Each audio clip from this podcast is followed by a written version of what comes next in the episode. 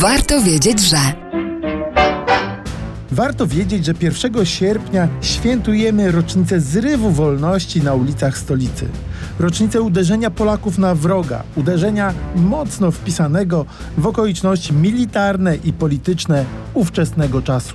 To nie ma nic wspólnego ze świętowaniem rocznicy klęski. Nic podobnego.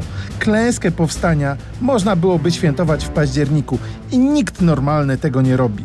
Natomiast normalne jest, że powraca zawsze pytanie, czy powstanie mogło zakończyć się militarnym sukcesem? I odpowiedź moim zdaniem jest prosta. Oczywiście, że mogło. Pamiętajmy, że zaledwie trzy tygodnie przed pierwszego sierpnia tysiąc dziewięćset czterdziestego czwartego roku Armia Krajowa uderzyła na Wilno, gdzie Sowieci skorzystali z okazji, aby walczyć z Niemcami atakowanymi przez siły polskiej konspiracji od tyłu. Uderzenie A K w Warszawie było o wiele mocniejsze, lepiej przygotowane i wpisane w tę samą logikę alianckiego wysiłku zbrojnego przeciw Niemcom.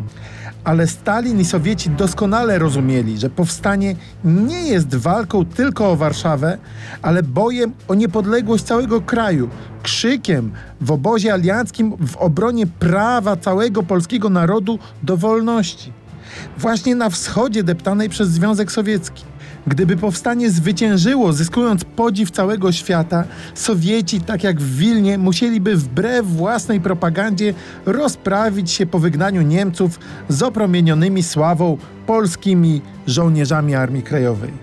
Stalin więc cynicznie uznał, że łatwiej będzie pozwolić Hitlerowi na stłumienie polskiego krzyku o wolność, że marsz Armii Czerwonej w stronę Berlina będzie mniej ważny niż pozwolenie Niemcom na zupełną swobodę niszczenia budzącej się właśnie do życia na ulicach Warszawy Rzeczypospolitej Polskiej. Stawką powstania była niepodległość całej Polski. Tak naprawdę przyczyną klęski determinacja Sowietów, aby na jej niepodległość nie pozwolić. Hitler i Stalin zrobili co swoje.